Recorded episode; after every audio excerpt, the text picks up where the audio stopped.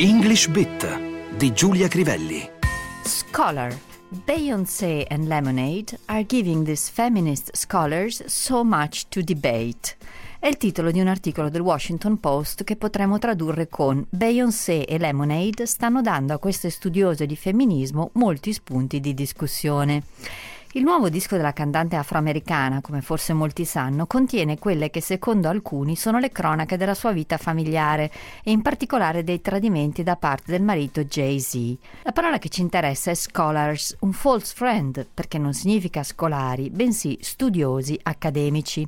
He was the most distinguished scholar in his field. Era l'accademico più rispettato del suo campo.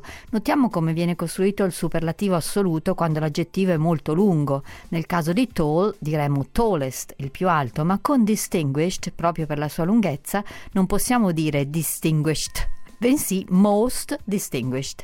Stessa cosa per beautiful, il più bello, la più bella sarà the most beautiful. Tornando a scholar, importante è il sostantivo scholarship, che significa borsa di studio. Il suffisso ship serve spesso in inglese a creare sostantivi da altri sostantivi. Da friend, amico, nasce friendship, amicizia. Da owner, proprietario, viene ownership, proprietà.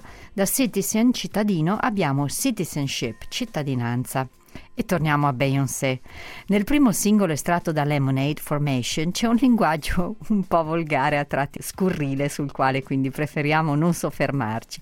Scegliamo un'altra canzone, If I Were a Boy, che riguarda comunque la visione delle differenze di comportamento di uomini e donne e i loro rapporti. If I Were a Boy, even just for a day, I'd roll out of bed in the morning and throw on what I wanted and then go.